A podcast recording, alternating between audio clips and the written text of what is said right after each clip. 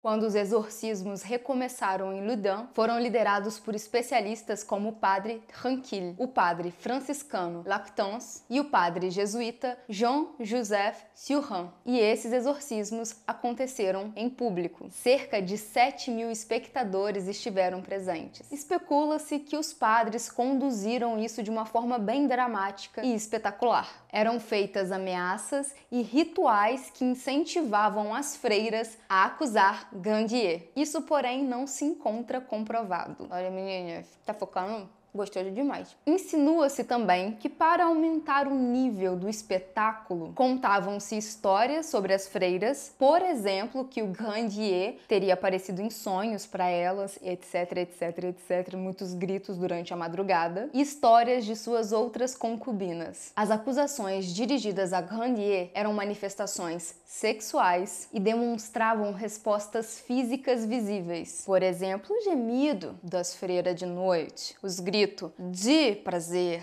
que elas não estavam acostumadas, que elas ficaram nervosas, que ah, tava reprimida e de repente, ai, ai, ai, que delícia. Hum, Satanás invadindo a cama das pessoas. É, bem prova mesmo, física, assim, prova a matar a pessoa. É esse tipo de prova que a gente também tá começando a lidar hoje em dia bem de boas, bem tranquilo. Além dos sonhos que a Jeanne, a madre superior ali do convento das Ursulinas, já tinha relatado, não só ela, mas as outras freiras, ela acrescentou também um terceiro demônio para a tríade de Satanás que já estava sendo formada ali. Essa entidade era Isacaron, o demônio da depravação. É possível que qualquer nome de demônio que eu tenha pronunciado até agora esteja errado, e amém por isso. Mas é que o meu conhecimento não é vasto na demonologia isso aí é com o Felipe Barbosa. E eu tô dando uma folga para ele esses dias. Que o menino, coitado, tá cansado já de aparecer aqui. Mentira. Ele gosta. E a gente gosta dele aqui também. Gosta, né, Felipe? Gosta, né? Depois de ter admitido a presença desse outro demônio, a Jane apresentou um caso de gravidez psicológica. Tanto ela quanto as outras freiras relataram ter tido encontros com vários demônios. Elas estavam sendo possuídas por várias entidades. O nome tá aqui na tela. Eu não vou pronunciar mais. Que quem tem, tem medo. A linguagem da possessão sempre foi fluida na história da religião europeia, com critérios diagnósticos ortodoxos ortodoxos apenas para uma época e lugar específico. No início da Idade Média, a ação de capiroto era na imaginação e não no corpo. Um mochila de criança era relatado como um mentiroso fantasmagórico que desviava as almas principalmente em sonhos. No século XIII, no entanto, a igreja inverteu essa posição e agora capiroto encarnava, tirando a ideia da possessão por sonhos e nesse lugar idílico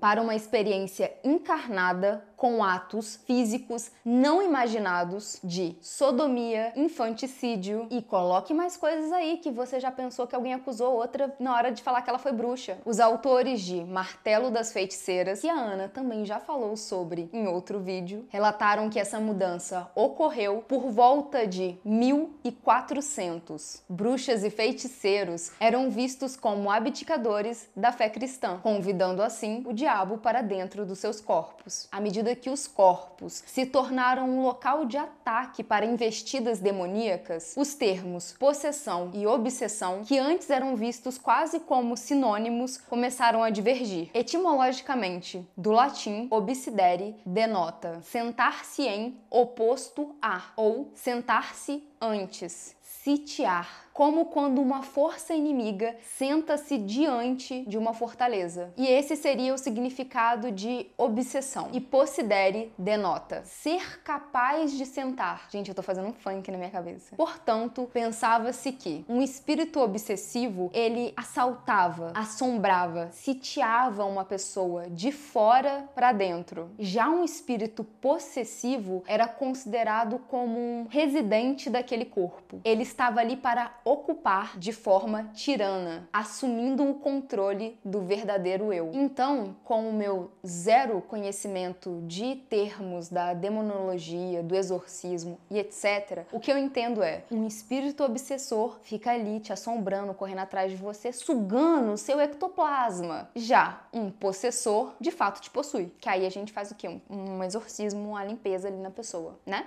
Em Loudun, em 1 de outubro de 1632, três freiras foram consideradas possuídas. Em dezembro de 1634, nove foram consideradas possuídas e oito outras obcecadas. A primeira tarefa de um exorcista era diagnosticar, identificar pelo nome o capiroto e principalmente descobrir em que local do corpo essa entidade residia. O corpo de Jean abrigava sete demônios. Entre eles, um estava alojado na testa. E quando você ficar sozinho, você vai ver se vai rir um abaixo da última costela do seu lado direito e um na base do seu estômago. Eu não tenho o um mapa inteiro, gente. Esses aqui são os que eu encontrei. O mapa das correspondências das hierarquias demoníacas e corporais, no caso da Jeanne, demonstrava como esses demônios se organizavam no corpo dela de forma organizada de acordo com as suas classificações: serafins na cabeça, potestades na parte superior do corpo e tronos embaixo. E aqui vai uma breve explicação da hierarquia angelical no cristianismo. As três tríades. Primeira tríade, serafins, querubins, tronos ou ofanins. Segunda tríade, dominações, virtudes e potestades. Terceira tríade, principados, arcanjos e anjos. Anjos especiais. O anjo da guarda, o anjo do Senhor e Lúcifer. Foram os exorcistas da Joan que constituíram esse mapa dentro dela. Afinal, toda vez que ela convulsionava e voltava, ela não tinha memória alguma do que havia ocorrido. Esse mapa serviu para provar que a Joan estava realmente endemoniada e para além disso, eles haviam criado toda uma organização dentro do corpo dela. Só que a Jane não apresentava todos os sintomas, sinais de um possesso. Por exemplo, o poder da clarividência, bem como força sobrenatural e levitação. E isso não estava rolando com ela, ainda bem. Enquanto os exorcistas estavam preocupados em quem, quer dizer, qual era o agente que estava endemoniando as freiras, os médicos estavam tentando entender por que, como Mark Ducamp, um médico calvinista escocês que na época vivia ali nas proximidades, teve que dar uma fugida assim bem rapidão quando ele começou a levantar questionamentos. Ele nem dizia que não nem que sim. Para ele não era nem trapaça e nem nem verdade, mas que era um erro da imaginação, reforçado por jejum, vigílias e uma vida religiosa solitária. O que ele estava querendo dizer é que ele não achava que elas estavam inventando, mas que elas estavam sendo vítimas da própria imaginação. Um século depois, François Gayot, de Petaval, em 1735, postulou a possibilidade médico-científica de ninfomania e histeria como um diagnóstico do que tinha ocorrido com as freiras e já no século XIX, o doutor Gabriel Leguet, em 1874, apoiou a ideia do François, citando obras do seu contemporâneo, o neurologista Jean-Martin Charcot. Em nome de Deus, o exorcista invocava o demônio na tentativa de estabelecer a verdade. A ironia é invocar um demônio para discernir o que é verdadeiro. E isso não escapou aos teólogos de Sorbonne, que acabaram discutindo sobre a admissibilidade de provas diabólicas demoníacas em processos judiciais. E a decisão foi emitida em 1610. Nunca se deve admitir a acusação de um demônio ou explorar um exorcismo para determinar se um homem é feiticeiro ou não, pois o diabo é sempre o pai da mentira. Porém, o julgamento e a execução de Grandier em 1634 desafiaram essa decisão. Richelieu tomou a sua decisão com a aprovação de Luís XIII, cooptando os conflitos polarizados entre religião e medicina e entre cidadãos católicos e protestantes. Os critérios ortodoxos para determinar o que seria uma possessão, por exemplo, clarevidência, falar em línguas, levitar, etc, etc, frustrantemente eram parecidos com o toque do Espírito Santo. Tendo em mente essa simetria entre o celestial e o infernal, fica bem claro quão confusas estariam as mentes das freiras. Afinal, o que elas buscavam de santidade parecia que as tornavam mais próximas do inferno. Junte a tudo isso, pessoas que não sentem muitos prazeres, por mais que tenham necessidades, ao ponto que elas começassem a se satisfazer com qualquer coisa, o estímulo que antes era santo começa a ficar diabólico. A Jeanne, a principal endemoniada, publicou publicou um relato autobiográfico em 1644. E ela relata suas experiências sobrenaturais não como algo negativo da possessão demoníaca, mas muito pelo contrário. Ela começa a dizer como aquilo que era negativo ficou positivo, a transformação mística absolvente. Embora os sete demônios que tinham fixado morada dentro dela tivessem sido eliminados, a sua cura foi marcada não pela ausência, mas pela presença de algo ainda mais sobrenatural. Quatro nomes: Maria, José e Francisco de Sales. Esses nomes foram encontrados traçados indelevelmente na sua mão esquerda. Em 1638, ela embarcou em uma peregrinação triunfante, na qual ela exibia sua mão como um relicário de salvação para a família real, também para Richelieu e multidões que passavam de 5 mil pessoas por dia. Seu livro descreve comunicações com seu anjo da guarda, anjo de luz, bom anjo, e ela o publicou como revelações divinas. As memórias de Jeanne permanecem publicadas, porém com um subtítulo: Autobiografia de uma possuída histérica, em uma edição com notas de Georges Gilles de la Tourette, de 1886. Sim, o neurologista que identificou a síndrome de Tourette. Ele dedicou a edição a Charcot, como está claro na autobiografia, as metáforas de guerra, de campos de batalha, deixaram as freiras ursulinas livres para atacar momentaneamente os seus superiores homens. Embora elas fossem conduzidas acorrentadas até o palco da catedral, assim que os demônios eram invocados, elas podiam zombar, xingar, até defecar e urinar se elas quisessem. Mas à medida que o rito chegava ao seu fim, a autoridade patriarcal da igreja e o poder da corte eram reafirmados. Elas tinham que voltar para sua posição de mulher. É muito triste que a autobiografia da Jane continue sendo publicada como a autobiografia de uma mulher histérica possuída. Eu odeio a palavra histeria vinculada a mulheres, mas isso é papo para um outro vídeo. Porque qualquer coisa que uma mulher fizer fizesse que não estivesse adequado à sociedade patriarcal era visto como histeria, até desejo sexual, ou depressão, ou vontade de não parir. Olha que joia. A autobiografia acaba se tornando quase uma chacota com esse subtítulo, mas vamos voltar para o caso. Uma coisa que é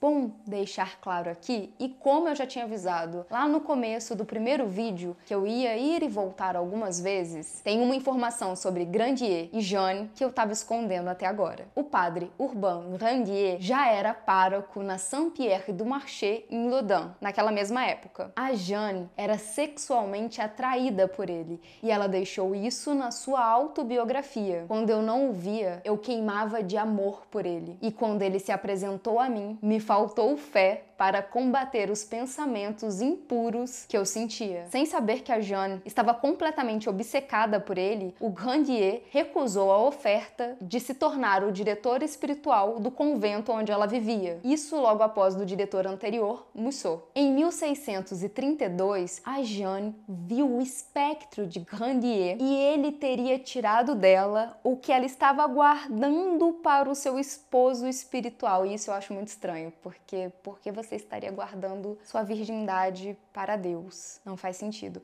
Mas ele teria tirado a virgindade dela, só que espectralmente. Confuso, né?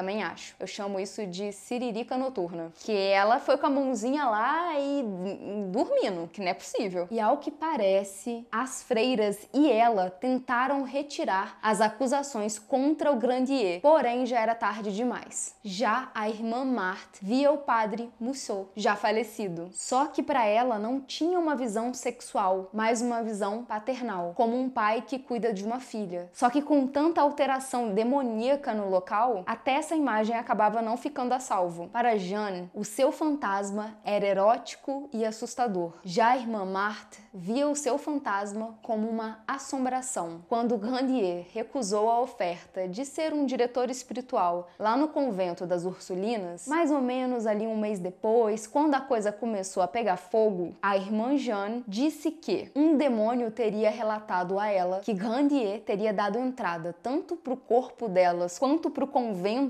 através de um buquê de rosas almiscaradas deixado em um degrau do dormitório. Recém-chegada a Ludan, Randy era considerado um orador eloquente e um mulherengo também. Em seus relatos sobre os exorcismos, na sua autobiografia, a Jeanne relatou uma terrível batalha contra Eros, filho de Afrodite, cheio de amor. A chegada do padre Sylvain, quatro meses depois da morte do Grandier, mudou o desfecho da Jeanne para algo menos destrutivo. Ele apresentou para Jeanne as obras de Teresa de Ávila e ao vocabulário do misticismo, propondo que ela se apoiasse menos nos espetáculos públicos e mais nas preces privadas e nas penitências pela presença constante de demônios dentro de seu corpo. Esse discurso, vocabulário, permitiu que a Jane usasse um vocabulário de arrebatamento e gozo. Tudo isso dentro de um contexto espiritual positivo. Falando essas coisas, ela não estaria traindo a Deus, ela estaria expurgando os demônios. Ao mesmo tempo, em seu papel de exorcista, o Silhan adotou a estratégia nada ortodoxa ortodoxa de orar para que os demônios dela o possuíssem. As memórias de Surran relatam como os demônios da Madre Superiora começaram a obcecá-lo. Primeiro, somaticamente, com dores de cabeça, dificuldade para respirar, acesso de tremores, e finalmente isso o possuiu, manifestando-se como uma dor terrível na base do seu estômago. O relato dos seus sintomas psíquicos demonstrou uma aguda articulação de seus próprios estados de sentimentos patológicos, porque ao contrário das freiras, o Surran permaneceu autoconsciente e totalmente orientado durante as suas sessões de possessão. Juntas, a autobiografia de Surran e da Madre Superiora, a Jeanne, relatam como o estado dele foi declinando ao passo que o dela ia melhorando ele mesmo se declarava um sacrifício dessa batalha espiritual entre o Verbo e a carne. Embora muitas vezes se desesperasse e até tivesse tentado suicídio, ele sobreviveu, continuando a estudar e a escrever até 1665. E sobre o caso é isso, queridos. É tudo que eu tenho para contar. Mas eu tenho umas, umas coisinhas aí no aspecto psicológico. Freud nunca mencionou Ludin nos seus estudos, mas ele escreveu uma interpretação psicanalítica de exorcismo em um de seus ensaios, uma neurose demonológica do século XVII. Pode-se argumentar que o Freud também teria encontrado estratégias demonologicamente neuróticas nas possessões de Ludin. A morte do padre confessor foi o que teria desencadeado todo esse caso de aparições. Quando o padre Mussot, depois de sua morte, aparece para a irmã Marthe, Freud provavelmente atribuiria a qualidade misteriosa dessa aparição de experiências psicológicas de luto, ao reviver complexos infantis reprimidos e a um conflito do julgamento do que seria real ou não. O que o Freud consideraria como a incorporação ou internalização saudável de imagens de um ente querido enlutado, nesse caso, um substituto do pai, foi transposto pelo discurso da igreja. E aí entra o demônio e a possessão. Porque para a igreja, ela não poderia ver a figura de um ente querido que já faleceu. E se ela estivesse projetando isso de alguma forma, provavelmente ela tinha dado uma brecha pro capeta. Ao mesmo tempo, para Marta, a imagem do pai fantasma, transformado em demônio, exigiu o aumento da administração de um substituto, proporcionando um ganho secundário à sua doença. Embora o Freud tenha escrito sobre a psicologia de grupo, ele não inclui nenhuma hipótese sobre fatores coletivos em casos de neurose demonológica. Mas para Jung, a possessão em Ludin foi comparado a uma epidemia, ao que ele chamou de psicoses coletivas induzidas do século XX. Como consequência, a possessão da irmã Jeanne não pode ser vista isoladamente como uma simples ativação de traumas reprimidos, mas a gente também tem que ver os efeitos coletivos. A sua neurose infectou as outras irmãs. Ela polarizou Ludan e atraiu milhões de europeus para essa cidade, porque essa possessão articulava um conflito pessoal reprimido e um dilema coletivo. A gente tem que levar em conta as tensões entre católicos e protestantes na cidade, a prática da castidade nas ordens religiosas católicas e ao mesmo tempo o culto a Eros. Estava acontecendo ali paralelamente tranquilo. Por exemplo, Grandier fazia parte desses dois mundos sem nenhum problema. Tudo isso, até a criação de uma cidade chamada Rochelier e um decreto de Luís XIII tem muito a ver com esse caso. Até a decisão de Descartes de não publicar a sua epistemologia por medo da Inquisição, todos esses fenômenos sociais e políticos podem ser relidos de uma forma psicodinâmica, como eventos superficiais simultâneos com uma erupção no inconsciente coletivo. Foucault observou que a mudança da estrutura dupla de endemoniados e exorcistas, passando para uma tríade, onde teríamos exorcismos públicos, as irmãs endemoniadas e um feiticeiro, coincidiu em um impulso de aprendizagem apresentar esse conflito de uma forma diferente, encená-lo. Os exorcismos públicos não eram comuns na Idade Média. Só no final do século XVI é que essa prática começou a ficar comum. Para Foucault, teatro é o sinônimo de uma problemática performada publicamente. Michel de Certeau concordou com essa hipótese estruturada por Foucault. Ele apoiou essa ideia dos exorcismos como um teatro, uma encenação. Era o drama antecipando a direção que a sociedade francesa estava se movendo, incluindo a revogação fundamentalista do Édito de Nantes, que foi um documento histórico assinado em Nantes em 13 de abril de 1598 pelo rei da França, Henrique IV. Com esse documento ficava estipulado que a Igreja Católica era a igreja oficial da França, mas agora permitia que os calvinistas franceses tivessem a liberdade de exercerem seus próprios cultos. Nos séculos 16 e 17, esse documento ficou conhecido pelo seu poder de pacificação. No entanto, mais tarde, o Certeau, em 1975, revisitou a sua posição, dizendo agora que os exorcistas exorcismos eram sim uma forma teatral, mas de encontrar o outro, um local indeterminado, não apenas feminino, não apenas somático, mas um em outro lugar, o teatro, esse outro universo paralelo, onde se pode iludir e fugir. Os teólogos e os médicos responderam a esse jogo com o seu poder patriarcal, confinando tanto as mulheres quanto o outro a um discurso que cabia dentro da sua teologia e da sua medicina. Empregando um termo lacaniano, Certeau dizia que os demônios deslizavam dentro das freiras, evitando qualquer tipo de classificação, zombando dos seus interlocutores, mudando de nome. As questões evocadas por esse outro nos corpos femininos das freiras eram intoleráveis. Eles minavam o discurso social, eles provocavam uma cisão coletiva em que o poder negativo de Deus, como progenitor patriarcal, foi projetado no libertino Grandier como uma forma de bode expiatório, enquanto Luís XIII e Richelieu recuperavam o poder positivo. O herói de Certeau é Surran, que lutou com essas questões até o fim da sua vida melancólica. Há uma guerra de Deus contra Deus, porque tudo isso acontece dentro da igreja, com cabeças da igreja. Não tem como afastar Deus do discurso, e isso dá uma danação psicológica muito grande para os religiosos. Como teve uma possessão desencadeada por um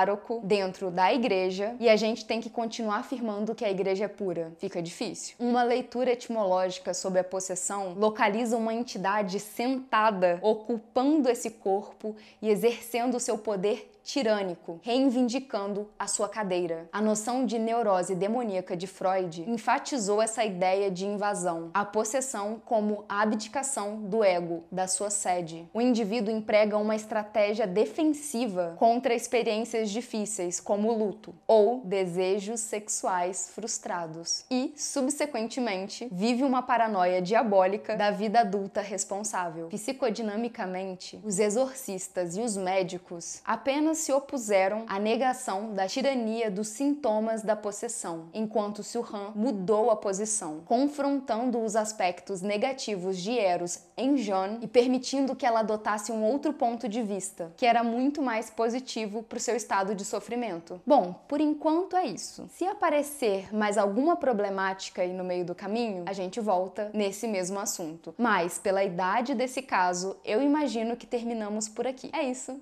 Tchau e eu espero que tenham gostado. Fiquem aí abençoados em casa, faz uma oração, tá?